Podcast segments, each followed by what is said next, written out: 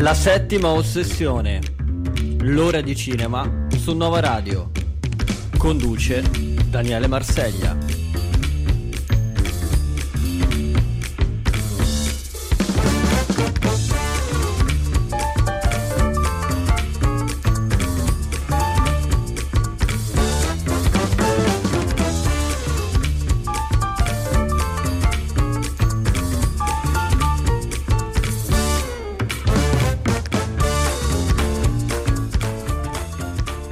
Pomeriggio, ci siamo anche oggi con la settima ossessione, seconda puntata di venerdì 29 settembre, quinta stagione.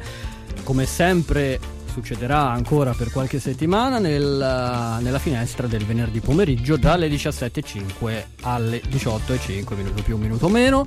Prima di tornare, come sapete, al nostro consueta ehm, zona di conforto, come la chiamo, cioè il mercoledì, il giorno storico della settima ossessione. Anche oggi vi abbiamo preparato una puntata mica da poco, eh, perché sono tanti, tanti, tanti gli argomenti, tanti gli autori eh, che sono presenti al cinema e non solo in questo fine settimana che è già cominciato come sapete ormai eh, il giovedì è il giorno dell'uscita eh, nelle sale dei, dei film. Quindi io non perderei altro tempo e andrei subito a parlare del primo film, prima però salutando la persona con il quale andremo a disquisire e una voce e anche un volto in alcuni casi che conoscete bene perché l'abbiamo eh, avuto modo di condividere molti, molte, molte, molti film nell'ultima edizione della Mostra del Cinema di Venezia. Si tratta di Nicolò Baracchino di Cinemando Blog. Buonasera Nicolò. Ciao, ciao Daniele, grazie per avermi invitato, è un piacere, grazie a tutti gli ascoltatori, mi scuso per tutti gli errori che farò senz'altro. Ma figurati, ma figurati, è un piacere averti qua con noi, noi ci siamo visti, sentiti all'incirca un mese fa, anche se poi il clima non è cambiato, c'è ancora il clima di un mese fa, eh, nonostante sì. siamo già in autunno abbastanza avviato, un caldo tremendo qua a Firenze, ma immagino Mamma. anche a Bologna. E, ehm, però ecco insomma la stagione cinematografica è ripartita in teoria non si è mai fermata perché poi c'è stata un'estate veramente di grandi, grandi successi che continuano a, ad esserci. La scia di Oppenheimer e Barbie ancora si fa sentire sul box office però insomma è tempo anche di nuove uscite e una di queste nuove uscite giunge proprio da Venezia. Poi da Venezia non mi ricordo ora se ne avevamo comunque parlato in qualche modo, ma i tempi erano stretti, si doveva parlare di tanti film, quindi non c'era neanche modo più di tanto di soffermarsi su, su alcuni titoli. Uno dei titoli sicuramente più attesi, ma anche più, più discussi e più, come ho scritto nella presentazione, sbeffeggiati, è stato sicuramente quello di un maestro del cinema come Roman Polanski, che era atteso appunto in uh, fuori dalla competizione ufficiale con il suo ultimo film, ultimo magari in ordine di tempo, alcuni dicono ultimo, proprio ultimo della carriera, vista anche l'età di, di Polanski, eh, si tratta di The Palace. Sì. Quindi lascio a te la parola per introdurci okay. in questo albergo digitalmente ricreato male, già questo lo anticipo io. uh, no, io spero non sia veramente l'ultimo ultimo, nel senso di film finale della sua, della sua carriera con cui chiude diciamo, la sua brillante carriera durata decenni e decenni, quindi quasi 60 anni se non erro di cinema, eh, o forse anche di più, perché non oso immaginare, cioè non voglio credere che l'ultima inquadratura della sua carriera sia quella che tutti vedrete se andrete a vedere. Speriamo, eh, di, no. Speriamo di no. spero che non sia quella la summa e la sintesi finale. Vabbè. E, niente, io The Palace adesso ho ancora la memoria ovviamente del 3 settembre quando lo vidi e quando scrissi la recensione. Eh, ti ricordi no, anche il giorno? Anche prima, anche prima, anche prima. Allora sì, la recensione mi sa allora che l'ho pubblicata più tardi. Sì. No, comunque io ho ancora quella memoria lì, ovvero poca memoria perché il film credo di essermelo scordato praticamente nel giro di qualche giorno, quindi non l'ho rivisto e credo che non lo rivedrò. E quindi per me in questo momento, proprio nel mio cervello, questo film è quasi un effetto Mandela. Cioè, eh, è un film che tra l'altro quando ho visto che stava per uscire ho detto ah è vero, deve uscire anche questo. Eh, perché proprio quel loro, cioè, e quel film proprio non volevo crederci che fosse l'ultimo film di Polanski perché come potrete intuire dalla, dalle mie parole, dalla mia voce anche un po' sconfortata è un film veramente per me orripilante. Non, il problema non senza, è che... Eh, senza tanti giri di parole, ecco l'hai detto. Sì, esatto. Eh. il problema non è che, perché molti hanno detto è un film trash, ma il problema mm. non è trash, non è perché kitsch, anzi, cioè, la, un film che parla praticamente della caduta dell'umanità a cavallo tra due cioè, tra un millennio e là e l'inizio dell'altro, quindi ci sta per raccontarlo anche con toni sopra le righe, sì. toni appunto renderli macchiette, renderli dei mostri, perché alla fine è, quello, è di quello che parla il film. Il problema è che è un film ma non diretto, mal interpretato e anche mal scritto sorprendentemente perché alla sceneggiatura non c'è solo Polanski ma c'è anche Jerzy Skolimowski, Jerzy Skolimowski. che eh, è reduce tra l'altro da un bellissimo film per me, un bel film che è I.O. È vero quindi eh, poi era sì. un, suo, un, suo, amicone. Cioè Tra l'altro sì, hanno cominciato praticamente insieme loro esatto. a buttarsi nel mondo del cinema. Esatto, quindi il problema è proprio che non c'è una sceneggiatura di base e che è un film derivativo che per Polanski cioè, è proprio come dire la morte, la morte quello, de, della sua natura, perché Polanski è sempre uno che ha dettato anche molto a livello proprio estetico, eh, c'era un periodo in cui dettava legge, ma e poi un'altra cosa che colpisce è che arriva quattro anni dopo, tra l'altro presentato sempre a Venezia, però in concorso, il bellissimo, diciamo, quello è, un capo, è praticamente un capolavoro che è L'ufficiale e la spia, cioè, quello era un film di intrigo storico, di ricostruzione storica che parlava della verità, sì. si poneva dalla parte non facile, quindi parlava anche, aveva anche una, un, diciamo, un'accezione molto personale per Polanski perché parlava appunto di un di un, di un ebreo che veniva quindi mostrando eh, l'antisemitismo prima che fosse storicamente riconosciuto come una forza brutale, una forza distruttiva che poi appunto come è stato per l'olocausto, per il nazismo, eccetera, eccetera. Che, quindi, quindi, non c'erano neanche tracce, diciamo, no? perché a volte si dice magari il, il lento declino esatto. di un autore, in realtà no, se ci spostiamo Argento. al 2000, esatto, non è come Dario Argento che magari non ne imbrocca una da una ventina d'anni, ma appunto dal 2019 erano esattamente quattro anni fa ci aveva sorpreso con questo bellissimo film come era l'ufficiale della spia quindi cioè, secondo te ti... quasi, mm. vai vai scusami sembra quasi Prego. che lui abbia lui sia stato sul set giusto il tempo di fare quelle due foto di, di backstage che girano, eh? questa era una, cosa, una, voce che girava ovviamente. Una teoria del complotto. Eh? E poi il film l'abbia diretto Barbareschi, perché se l'avesse diretto Barbareschi allora ci posso stare, visto che il film è prodotto anche da Barbareschi, dalla sua Eliseo Entertainment. E anche interpretato tra gli altri. Sì, Esatto, che tra l'altro è una parte bruttissima, non so come abbia, forse ha detto di sì solo per essere in un film di Roman Polanski probabilmente, perché eh. cioè, eh, No, ovviamente Barbareschi l'ha venduto alla, alla RAI perché eh, poi dopo l'ufficiale La Spia anch'io avrei comprato un, uh, un, film di Roman Polanski così anche un po' a scatola, a scatola mm, chiusa. Mm, cosa che hanno Secondo fatto. Me sì. Si trovano un po' con una patata bollente eh. adesso perché non, non vedo neanche la, il potenziale commerciale di un film del mm, genere. Mm, cioè, fosse brutto ma di successo, allora posso capire, ma ha veramente cioè, l'idea è proprio di prendere degli attori resuscitati, cioè degli attori quasi anche artificiosi proprio nel, già nelle fattezze, mostruosi già nelle fattezze, cioè Mickey Rourke con due chili di, di, di silicone di botox, in corpo, cioè, col botox. Non è l'unico col botox. Eh, esatto, non l'unico, c'è Fanny Ardant, cioè, ci sono degli attori che da tanto tempo che comunque non, non sono più sulla cresta dell'onda.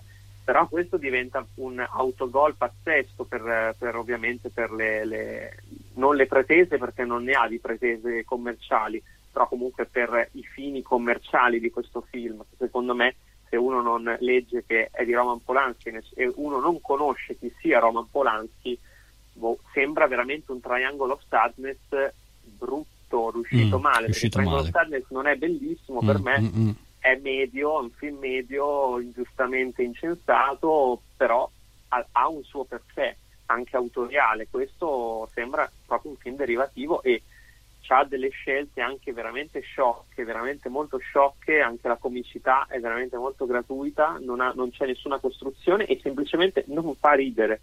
È quello il non problema. Ridere. l'unica cosa che fa ridere eh. è un'immagine di Putin eh. e un discorso di Mm. Putin alla TV. Quando quella lì è la battuta migliore del tuo film, c'è un problema. Sì.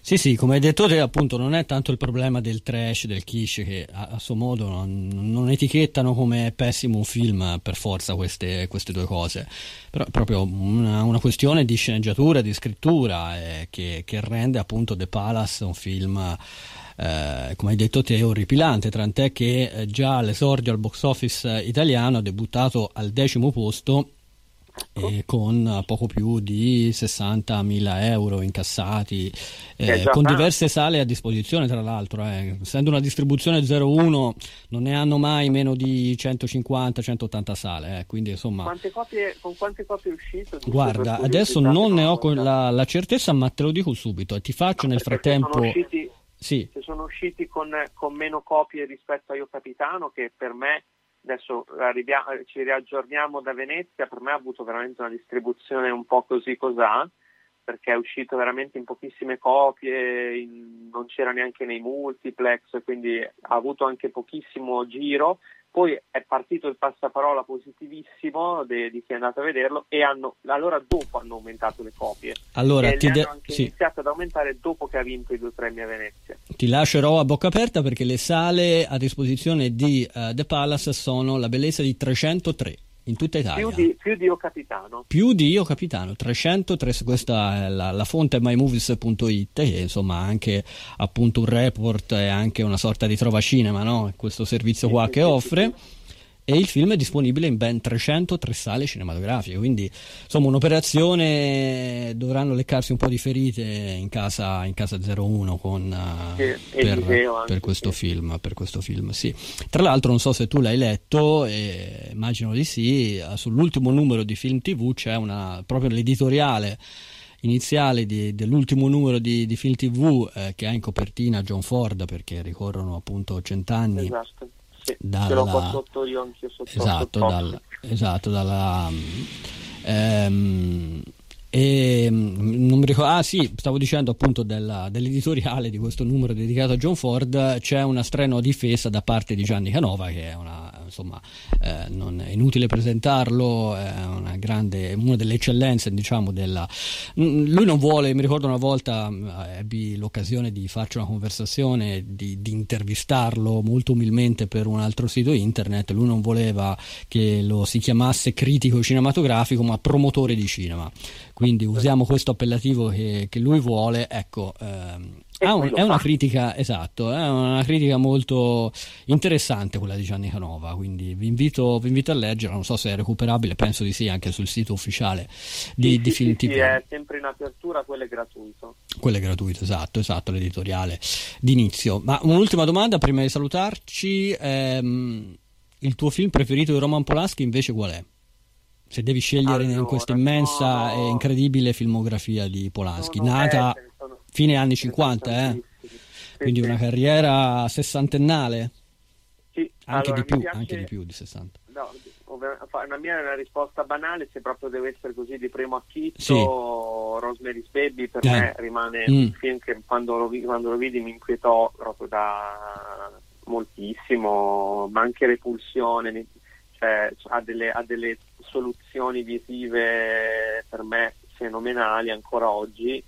Sì. Eh, però anche Chinatown a Beh. suo modo è un film che riguardo Sì. anche sempre molto Sì. volentieri. Citato Ma tra l'altro anche in The Palace, eh, se te- tu ci hai Esatto. fatto caso, citato anche in The Esatto, Palace. esatto, sì, sì, sì. Per non parlare del pianista, Eh, pianista. l'uomo nell'ombra, a me non, non dispiace. Sì, è sì, sì. un- Anche quella interessante. Venere in pelliccia a suo modo era un film interessante. Sì, no, no, ma c'è stato un momento in cui ne, ne sfornava uno dopo l'altro, Sì. uno meglio dell'altro, cioè, ma anche il suo Shakespeare a suo modo, per quanto magari fosse un po' ingabbiato, il suo Macbeth, eh, Macbeth. Mm, mm. molto, cioè, anche quello ha delle lezioni veramente di messa in scena che si ritrovano sempre, invece appunto devo dire anche qua una fotografia anche molto televisiva, Sì, Mm, sì, mm, sì. non in modo dispregiativo per la televisione, ma proprio per come ambizione, cioè è una fotografia veramente piatta, piattissima. non so, ci sono stati dei problemi a girare oppure lui non, non, mh, mm, non era contento del risultato del, di come era venuta la sceneggiatura, non lo so, sarebbe però una bella domanda da sì. fare a Roman Polanski. E ci auguriamo davvero che non sia davvero l'ultimo film di, di Roman sì, Polanski. Per lui, soprattutto, soprattutto per lui, appunto per lasciare un, un, ottimo ricordo. Auguriamo ovviamente ancora insomma, lunga vita a Roman Polanski, rimane uno, insomma, un maestro del, del cinema, quello sì. senza ombra e, di dubbio. Senza ombra e di ovviamente dubbio. invitiamo ad andare a vedere The Palace perché la, nostra, la mia, almeno la mia opinione non è Vangelo. Ah sì, certo, quello vale per tutti i film eh, giudicati esatto. qui in questa sede positivamente o negativamente. L'invito come sempre agli ascoltatori e alle nostre ascoltatrici di andare al cinema e poi si faranno loro un'idea eh, su, sul film. Va bene Nicolò, io invito comunque a seguirti, continuare a seguirti perché oltre a Venezia tu continui a sfornare recensioni su Cinemando Blog, giusto? Sì, non dormo più, non dormo neanche la notte. Non dormi la notte perché sei fisso al cinema e poi quando non sei al cinema sei a scrivere. esatto, ah. esattamente. Ma continua così perché noi ti vogliamo continuare a leggere e anche a sentirti. Grazie. Quindi sicuramente ci sentiremo molto spesso in questa edizione. Senz'altro. Ti ringrazio Nicolò. Grazie ancora. Ciao, ciao Nico, ciao. Ciao, ciao, ciao. Amico, critico, giornalista ricorrente eh, nel, nel nostro parterre che è Simone Fabriziani. Ciao Simone. Ciao, ben trovati. Ben trovato a te, ehm, fondatore e autore del sito Wars Today e anche autore di cinemaserietv.it.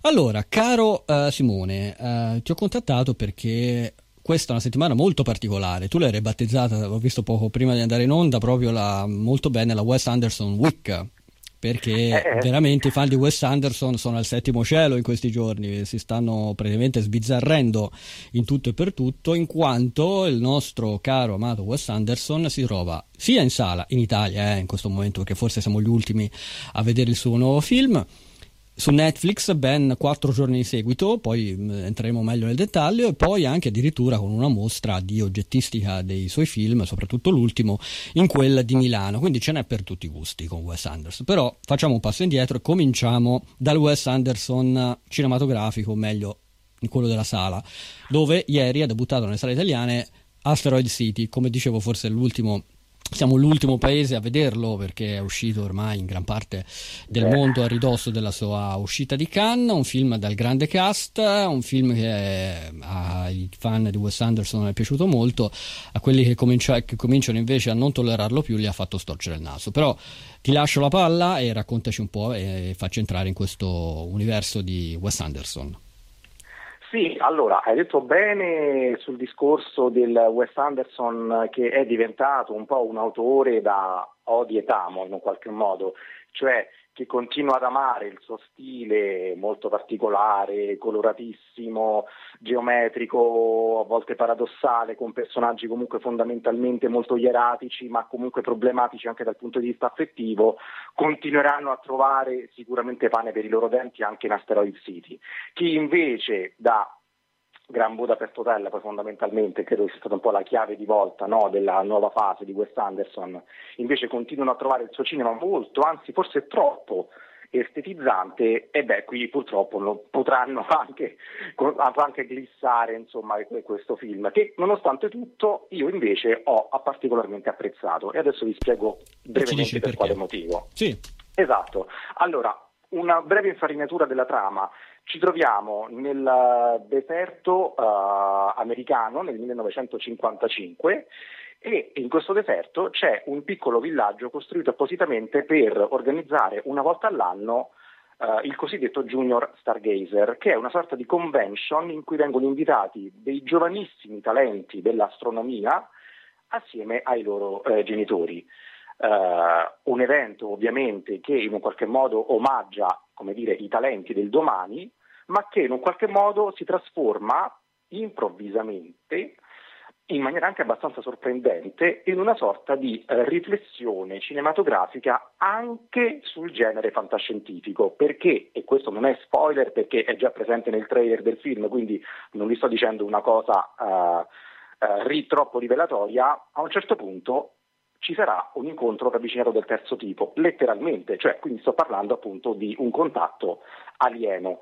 Chiaramente questo contatto alieno innescherà appunto una serie di, mm, come dire, di dinamiche tra i vari personaggi, sia tra i giovanissimi che tra invece i eh, più anziani. Ricordo che tra l'altro nel film c'è un super cast a parte con i soliti insomma, come dire, feticci di Wes Anderson, quindi parlo ovviamente di Jason Schwartzman, uh, Scarlett Johansson e compagnia cantante, ma c'è anche per esempio Tom Hanks per la prima volta in un film di Wes Anderson, c'è un piccolissimo ma bellissimo cameo di Margot Robbie e ci sono delle cose interessanti che accadranno appunto durante il film che non vi rivelerò e che mi hanno convinto del fatto che probabilmente Asteroid City, pur nel suo essere un film ancora molto estetizzante dal punto di vista appunto della struttura visiva e narrativa, è secondo me il lungometraggio più eh, centrato di Anderson proprio dai tempi di Gran Budapest Hotel. Quindi sono passati nove anni nel frattempo.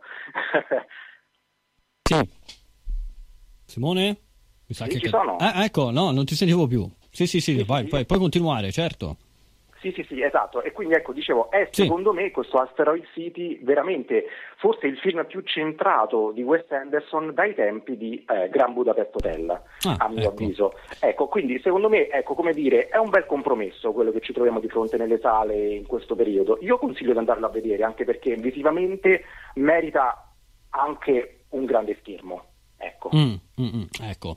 Eh, questo per quanto riguarda il Wes Anderson che si trova appunto con questo lungometraggio nelle sale cinematografiche, ma parimenti eh, su Netflix sono arrivati anche un mediometraggio e altri tre cortometraggi, correggimi se sbaglio, a distanza ravvicinata di, anzi siamo proprio nel corso de, del, del, rilascio, no? il primo eh, è stato il 27 che è la, la meravigliosa storia di Henry Sugar, eh, che tra l'altro abbiamo visto anche a Venezia, poi il 28 un altro cortometraggio, oggi un altro ancora e domani il quarto e ultimo. Hanno tutti un minimo comune denominatore, ovvero che sono tratti da romanzi di Roald Dahl perché um, anni e anni fa Netflix, Netflix, si era aggiudicata proprio i diritti eh, di, dei libri, di tutti i libri di, di Roald Dahl.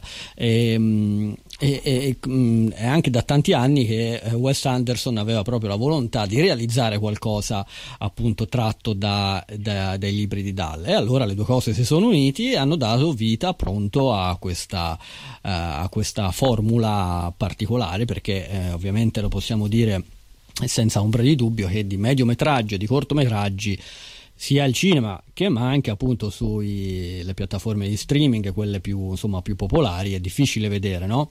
Eh, però ecco, lascio la parola a te per, dire, per, raccontarci un po' il primo, che è la meravigliosa storia eh, di Henry Sugar, e poi, visto che le hai già recensiti gli altri, due, gli altri tre che sono, gli altri due, scusa, che sono usciti, se ci puoi raccontare un qualcosa, e anche la durata, perché è un cortometraggio, ma insomma, dici anche un po' quanto durano più o meno.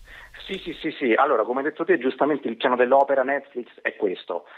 Eh, dal 27 al 30 settembre, uno al giorno, escono appunto questi quattro cortometraggi scritti e diretti da Wes Anderson e ispirati, anzi no, non ispirati, proprio tratti da alcuni dei, dei racconti meno noti di Roald Dahl. Il primo è stato giustamente la meravigliosa storia di Henry Sugar, eh, che abbiamo visto tra l'altro presentato in anteprima mondiale fuori concorso a Venezia quest'anno, mentre i successivi tre sono i seguenti. Il Cigno, abbiamo Il Derattizzatore e poi domani, ultimissimo cortometraggio, quindi domani sabato 30 settembre, avremo Il Veleno. Ora, voglio dire, non sono romanzi né racconti molto, molto famosi, ma eh, Wes Anderson in un qualche modo cerca ecco, come dire, di, di, di, di, inserire la sua cifra stilistica che già tutti riconosciamo in un, uh, come dire, nelle parole okay, di un autore letterario che effettivamente aveva già affrontato lo stesso Anderson molti anni fa. Infatti vi ricordo che nel 2009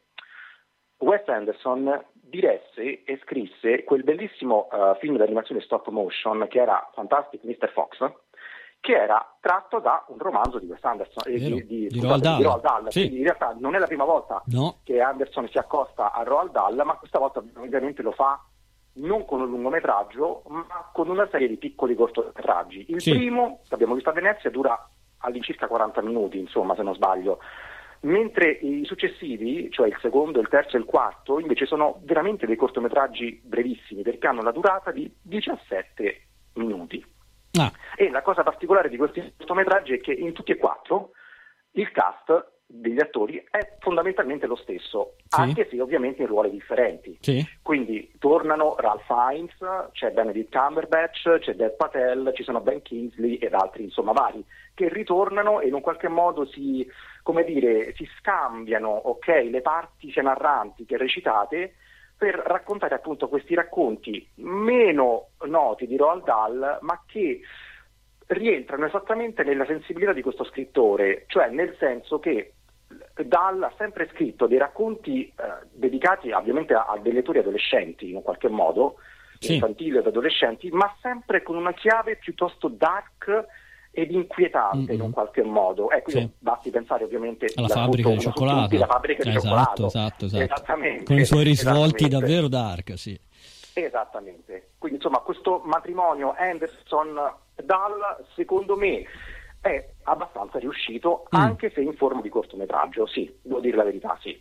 Ecco, in questo caso appunto il, lo streaming è stato appunto l'ideale per, uh, per, portare alla visione di tutti questi, questi, ultimi lavori appunto di Wes Anderson perché mh, mm, immaginavo difficile appunto un'uscita magari anche di uno seguito all'altro di cortometraggi, cioè il, il primo che dura un po' di più di mezz'ora se non sbaglio e gli altri che comunque hanno una durata inferiore quindi possiamo definirli cortometraggi anche in un'unica in, un'unica, in un unico spettacolo cinematografico. Sarebbe stato molto difficile è veramente un grande azzardo per il cinema, quindi Netflix sicuramente che deteneva appunto e detiene i diritti delle opere Roald Dahl, quindi non poteva fare neanche altrimenti in, in questo senso. E siamo molto curiosi ovviamente di vederli questi, questi, corti, questi cortometraggi.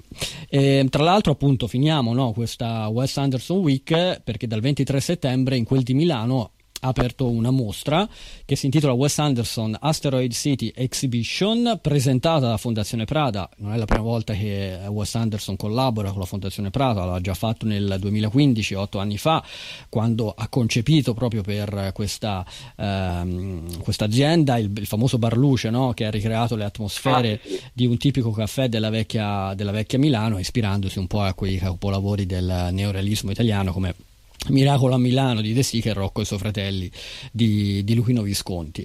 E, ehm, che poi era sorta, anche una sorta aveva fatto anche tra l'altro un'altra non solo il Barluce ma anche un'altra che adesso mi sfugge il nome che era una sorta di seguito anche del treno per, per il Darjeeling un altro cortometraggio sempre per la fondazione ah Hotel Chevalier. Ecco ecco mi è venuto Hotel Chevalier Hotel sì, Chevalier esatto. questo era una sorta di seguito appunto del suo film Il treno per il Darjeeling. La mostra eh, che si trova, eh, è stata a Londra, adesso appunto si trova a Milano, negli spazi della Galleria Nord della Fondazione Prata, Prada, e l'ho detto come Malgioglio, Prata, e dal 23 settembre fino al 7 gennaio 2024, quindi anche, che ne so, per le vacanze di Natale potete sicuramente andare a vedere, ci sono oggetti di scena, abiti, scenografie, eh, e chi più ne ha più ne mette, disegni eh, e, e, quant'altro. Sarà sicuramente molto interessante interessante soprattutto per chi ama il cinema di Wes Anderson come il nostro Simone Fabriziani, giusto? Giusto, giusto. Va bene, allora guarda, l'ultimo minuto lo voglio dedicare, ormai Simone lo conoscete, eh, da, no, uno dei principali esperti in Italia di eh, premi, eh, premi che cominciano appunto la stagione dei premi che ci porterà poi fino agli Oscar, eh, sicuramente ci sentiremo e avremo migliori notizie a riguardo, però siamo a fine settembre, anche se non sembra, siamo al 29 di settembre e secondo te ci sono già qualche avvisaglio su un front runner, non dico tanto per gli Oscar, ma quanto per quanto riguarda diciamo, eh, la stagione dei premi to cure? Ma sì, guarda, molto molto brevemente vi posso buttare insomma, qualche titolo abbastanza caldo di cui sentiremo parlare moltissimo nei prossimi mesi. Sicuramente partirei dal eh, vincitore del Leone d'Oro di Venezia quest'anno che è Povere Creature di eh, sì, Lantimos, sì, sì, esatto, con una Emma Stone pazzesca che vedremo nelle sale da noi da, con Searchlight Pictures dal 25 gennaio, quindi ovviamente in, in uscita nel cuore appunto di quello che è il periodo appunto dei premi in un qualche modo, quindi è un titolo su cui molto punteranno e che molto credo vincerà anche eh, l'anno prossimo direi assolutamente Killers of the Flower Moon mm. di Martin Scorsese, ah. assolutamente ad occhi chiusi, che uscirà comunque a brevissimo, da sì. 19 ottobre vero, con vero, 01, quindi stiamo per arrivare. Sì. E poi chiuderei, ma sarebbe da aprire un discorso lunghissimo, ma chiuderei con questi altri due titoloni grossi che senza dubbio entreranno nelle nomination che sono appunto gli stati due fenomeni dell'estate, cioè Barbie e uh, Oppenheimer. E Oppenheimer, è vero. Esatto, sì. Io partirei da questi grandi titoli che eh, sicuramente otterranno tante nomination e tanti premi l'anno prossimo. Monitoreremo la situazione in corso d'opera, tanto ci sentiremo nel corso della, della stagione sì. con la settima ossessione. Ti leggeremo intanto nel frattempo sia Awards Today che su Cinema Serie TV. Un saluto. Grazie. Grazie anche a voi, come ciao, sempre, grazie mille. Ciao, ciao, ciao, ciao, ciao, ciao, ciao. Riprendiamo il collegamento con la settima ossessione in diretta su Nova Radio alle 17.40. Vado a salutare una new entry nel nostro parterre di ospiti ricorrenti della, della, settima ossessione. Per la prima volta qua con noi Francesco Bonerba di Movie Strikers. Buonasera Francesco e benvenuto. Buonasera, grazie a voi dell'invito. Grazie a te, eh, abbiamo già detto appunto eh, dove scrivi su moviestrikers.it e per l'occasione saluto il direttore Stefano Terracina e una delle autrici anche Ludovica Ottaviani che sicuramente ci staranno ascoltando. Allora, caro Francesco, noi siamo qua per parlare, perché questa è una settimana, un weekend molto pieno, abbiamo parlato di Roman Polanski, di Wes Anderson, c'è anche un'altra uscita da tenere d'occhio, d'osservazione, ed è quella del nuovo film di Gareth Edwards, che è, o Edwards che dir si voglia, eh, per chi conosce l'inglese meglio di me, che è The Creator. Um, Gareth Edwards è un regista che ai più magari è conosciuto per eh, essere stato colui che eh, a detta di molti ha messo la firma su quello che è stato il capitolo più apprezzato nella storia recente di, di Star Wars, che alla, alla, fine era anche uno spin-off, no? stiamo parlando di, di, Rogue One e poi ha firmato anche Concordo. una... Eh, concordi, eh, quindi siamo d'accordo anche su questo. Ha firmato anche una nuova versione di Godzilla, non tanto poi fortunata a livello di box office, adesso ritorna con questo The Creator che quando è uscito le prime recensioni in America, prima dell'uscita, perché credo la, l'uscita sia praticamente in contemporanea con gli Stati Uniti, ehm, ha avuto addirittura alcuni parlavano di capolavoro. Ora, vogliamo capirci di più da te che l'hai visto. Raccontaci prima di tutto un po' di che cosa parla questo The Creator, poi dirci com'è. Allora, io l'ho visto due volte in realtà, ho avuto ah questa, questa Allora hai oggi... una fotografia ben chiara di questo film. Co- completa, proprio eh, perché bene, ho visto bene. la prima volta in anteprima e la seconda in lingua originale. Ah, ottimo, e, ottimo. Con un amico che voleva vederlo. Sì. Allora, diciamo, la trama è una trama, eh, diciamo, amata e classica della fantascienza, cioè le intelligenze artificiali che eh, prendono il controllo e iniziano una battaglia con gli esseri umani eh, che cercano in tutti i modi a quel punto di eh, diciamo, schiacciarle e distruggerle. È una trama abbastanza canonica vista da Terminator anche mh, ad Animatrix, insomma eh, ai robot, è un grande topos della fantascienza. Eh, in questo caso però si unisce anche alla storia del, del protagonista che eh, diciamo, ha una vicenda personale con una eh, con una donna di cui si mette sulle tracce per cercare poi di, di, di rintracciarla. Intanto si imbatte in questa temuta eh, diciamo, arma di distruzione finale che permetterebbe alle macchine di avere la meglio sugli esseri umani. E poi diciamo, non, non vi sto a dire come, come, va avanti, però ci sono tutta una serie di mm. eh, capovolgimenti e ribaltoni per cui poi si, si, si arriva a un epico finale. E, ehm, se fossimo una rivista o un magazine online, titoleremmo adesso questo momento dopo la trama perché si parla tanto di, di creator di Gareth Edwards. e quindi la domanda che ti faccio è perché si parla tanto e cosa di particolare questo film, ma soprattutto come l'hai trovato?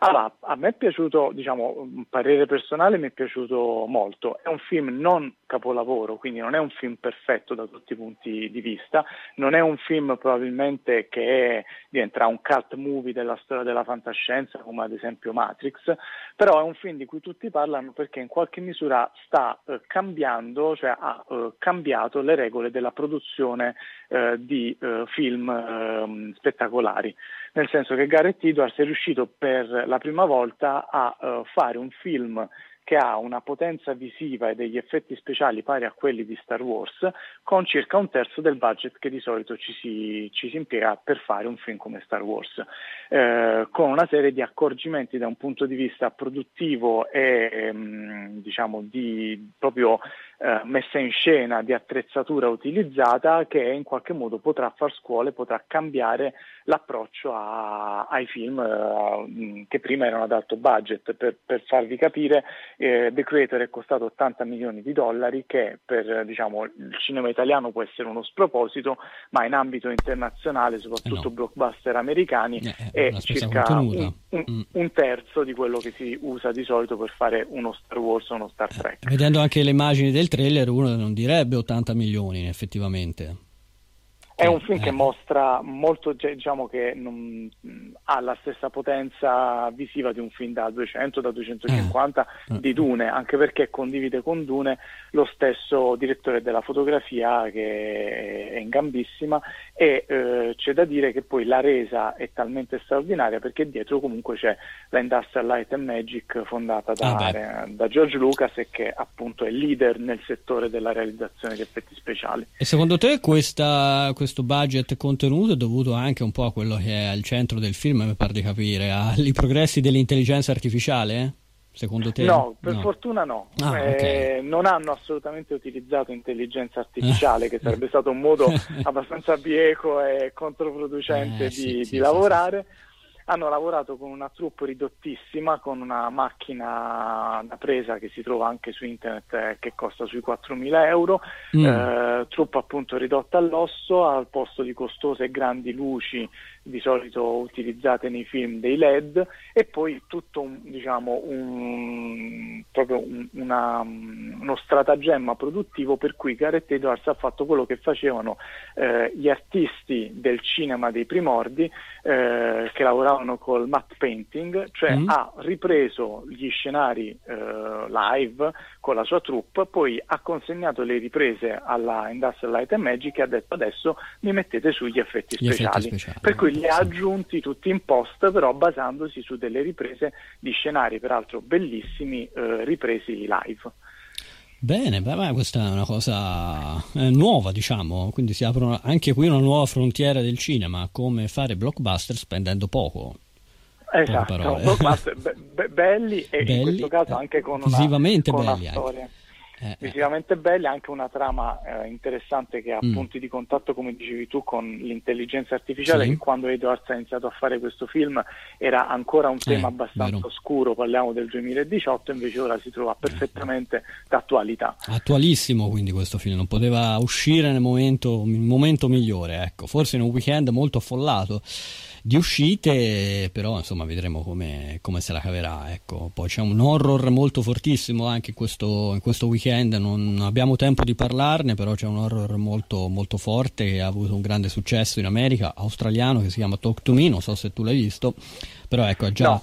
ha già debuttato al primo posto qua in Italia, complice che appunto gli horror sono una manna in un certo senso per gli esercenti perché se vediamo anche il risultato di The Nun 2 film insomma che ha ricevuto critiche anche abbastanza negative però ha incassato più di 6 milioni in Italia. Insomma un ottimo risultato per un film anche quello da, dal basso budget e anche un secondo capitolo quindi insomma eh, l'horror attira sempre molto, molto al cinema e lo dimostra appunto questo primo posto al box office di Talk to Me, vedremo un po' come andranno eh, le cose. Intanto rimando a Movie Strikers dove tu hai pubblicato la recensione del film, giusto? Esattamente, dandogli 4 stelle su 5, io di solito sono abbastanza, diciamo, sei parco con le stelle. Voti, ma in questo caso mi questo sono caso ti sei sentito dato, di dare eh, sì, Hai fatto bene, quindi per approfondimenti verremo a leggere la tua recensione. Francesco, è stato un piacere, se lo vorrai ci risentiremo in, un altro, in un'altra puntata della nostra trasmissione. Molto volentieri. Un saluto, ciao Francesco. Un saluto a tutti gli ascoltatori, a presto. Ciao. 17.50 in onda con la settima ossessione, siamo arrivati alla parte conclusiva e come sempre arriva Federico Vascotto. Ciao, ciao Daniele, ben ritrovato, un saluto a tutti gli ascoltatori. Ciao, ben ritrovato a te. Oggi ti troviamo addirittura in trasferta in quel di Castiglione del Lago, nel cuore dell'Italia, in Umbria. Che ci fai là? Eh, è vero, è vero, sì, stavolta sono in trasferta, infatti spero mi sentite bene comunque. Ti sentiamo molto sono bene. Una pia- sono in una piazza, praticamente sono alla prima edizione di un festival praticamente appena nato che si chiama Castiglione del Cinema, che appunto si svolge a Castiglione del Lago, che è molto carino perché ci sono insomma ospiti, anteprime, eh, delle cose molto carine, insomma, e ospiti a sorpresa, eccetera, eccetera. Un, festival molto, molto carino, insomma, che, Ecco. che valorizza il territorio, ecco. Ti- ehm, aggiornamenti come sempre su Movie Player su questo. È sempre, ecco, esatto, sì, vedremo. Sì, sì, Ti esatto. leggeremo là. Eh, intanto però noi continuiamo il nostro consueto appuntamento con le serie televisive che ci contraddistingue Esatto. ormai e lo facciamo questa volta con un'ultima stagione, una delle serie di più grande successo di Netflix, non tanto Eh, per sì. i premi perché credo che a livello di premi purtroppo ha vinto poco o niente quasi. No, no, no, no, a livello di pubblico però a livello di pubblico è una delle serie molto più eh, tra le più apprezzate sicuramente di Netflix e che sicuramente non passa possiamo dire un grandissimo momento da, da- da un periodo a Eh, questa da- parte da tempo. Eh, da tempo non Sì, passa eh, però sì, quello eh, sì. è rimasta è rimasta una delle sue fiori all'occhiello peccato però che è finita. O meglio peccato. Da un certo punto di vista se uno le cose le deve trascinare all- alla lunga è anche un male. Me- meglio chiuderla. esatto. Stiamo Eh, parlando di Sex Education.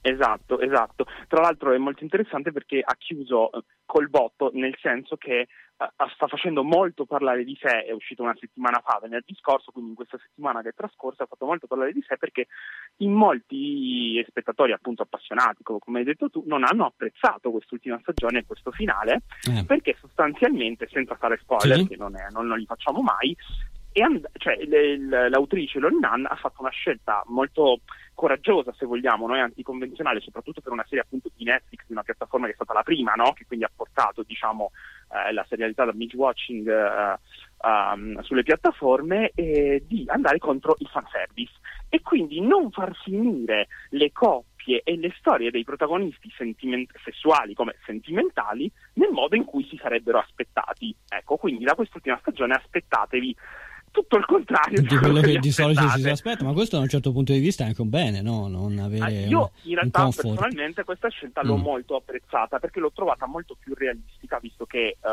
gli attori si ritrovano sostanzialmente al penultimo anno di liceo, quindi eh, già stanno facendo gli esami per eh, l'ammissione al Sì. college, insomma per guardare al futuro, all'inizio della loro vita da adulti è stato molto più realistico eh, scegliere questa strada, secondo me perché ci- la vita è così, inizia un nuovo capitolo, la vita va avanti, c'è anche una dolorosa perdita per uno dei personaggi che Mm, ci ricorda mm. appunto che anche se c'è una morte la vita va avanti e bisogna ricominciare, bisogna cominciare un nuovo capitolo uh, o, o come si dice sempre, no? il primo giorno del resto della, della- della nostra vita che è terribile, no? come strausato, diciamo è abusato, però è anche la verità.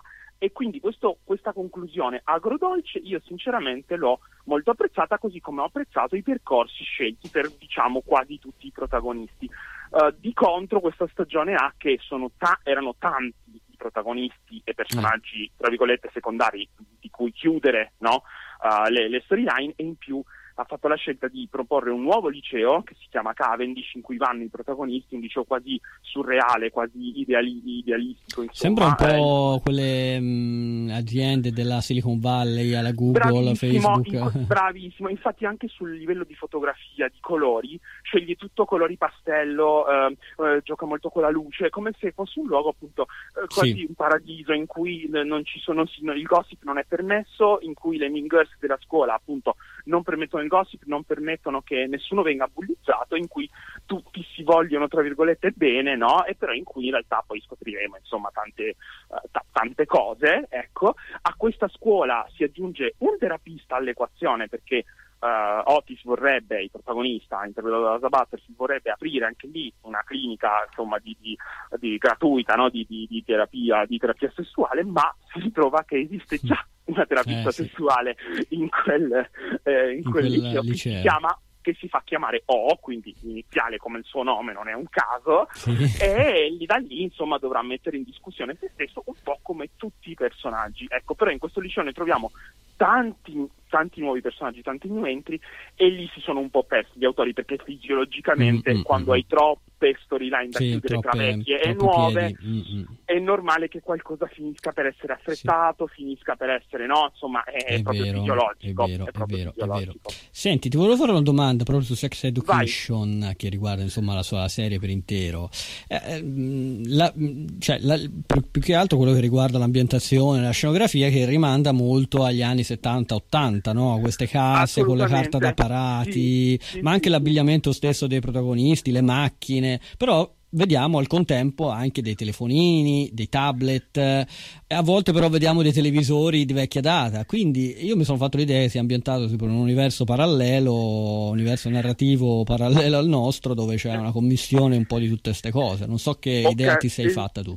Sì, allora è, un, un'idea interessante. Io credo che rappresenti in realtà un po' l'entroterra britannico dove appunto mm. è ambientata la serie, che quindi è un modo per dirci che eh, la, la, campagna inglese è un po' rimasta indietro, po rimasta vogliamo, indietro. ma allo stesso tempo e, e, e, comunque vive nell'oggi, prova ad aggiornarsi, sì. ha comunque gli smartphone, ha comunque sì. i social. Anche se non sono eh, schiavi dei social, dei telefonini, no, questi no, personaggi, infatti, tutt'altro. È vero, è vero, è vero, tutt'altro. Uh, in quest'ultima stagione viene affrontato un po' anche quel lato, sì, diciamo, social e tecnologico, però effettivamente non è così preponderante come in altre serie team, esatto. in altri team drama, insomma sì, team comedy sì, sì, come questa. Sì, sì, questo è assolutamente vero. Però secondo me è sempre parte di una scelta proprio di, di, di, di location, diciamo, mm. di, geolocalizzazione. Ah, ecco. Ecco, ecco, ok, ok, ok. Va bene, l'ha recuperata appunto su Netflix l'ultima stagione di Sex Education. Esatto. Gli ultimi due minuti, come sempre, li dedichiamo a la questione sciopero, perché c'è stata una grande notizia. Esattamente esatto. poche ore dopo che ci eravamo sentiti è successo no. che uno dei due scioperi è finito, quello degli sceneggiatori. Eh sì. esatto, esatto. Noi ci eravamo lasciati con la speranza, no? ti ricordi, insomma, di portare eh, buone notizie una settimana dopo. È una, eh, una, una buona notizia effettivamente ce l'abbiamo, cioè che lo sciopero, allora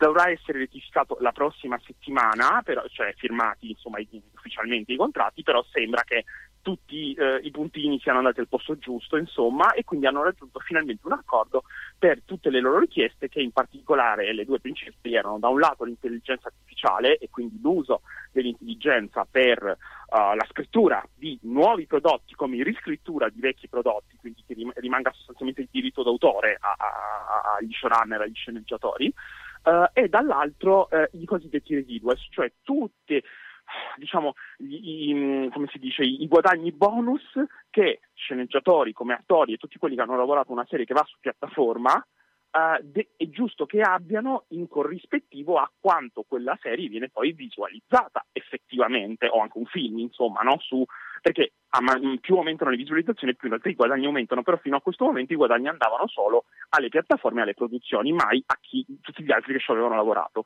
Quindi in teoria dovrebbero aver raggiunto questo accordo e a questo punto, che varrà fino a luglio 2026, quindi tra tre anni, tutto questo andrà ri, dire, ripreso, ecco, ripreso in mano, ri, sì. ridiscusso, esatto, quindi speriamo di non ritrovarci in questa situazione tra tre anni e nel frattempo si pensa che questo slancio insomma, che c'è stato da parte degli sceneggiatori sì. possa portare a insomma, un simile esito per quello degli attori che è attualmente ancora in corso, ma la prossima settimana sembra che anche loro si metteranno al tavolo e provar- proveranno a discutere. Mi risulta lunedì proprio si metteranno al esatto, tavolo. Esatto, esatto, il 2, mm. sì, esatto, esatto. Quindi e vediamo se qualcosa... questa apertura del tavolo la prossima settimana, non, non, non credo perché è troppo presto, ma diciamo entro fine mese, entro fine ottobre ci possa portare a notizie anche in quel qualcosa. senso. Intanto le sceneggiature hanno ripreso, no? A... Esatto, a le writers room hanno aperto, riaperto. Esatto, ricordiamoci questo che ovviamente le writers room adesso riaprono, loro ricominceranno a scrivere, però poi per iniziare a girare se non hanno gli attori eh, manca esatto. un pezzo delle equazioni.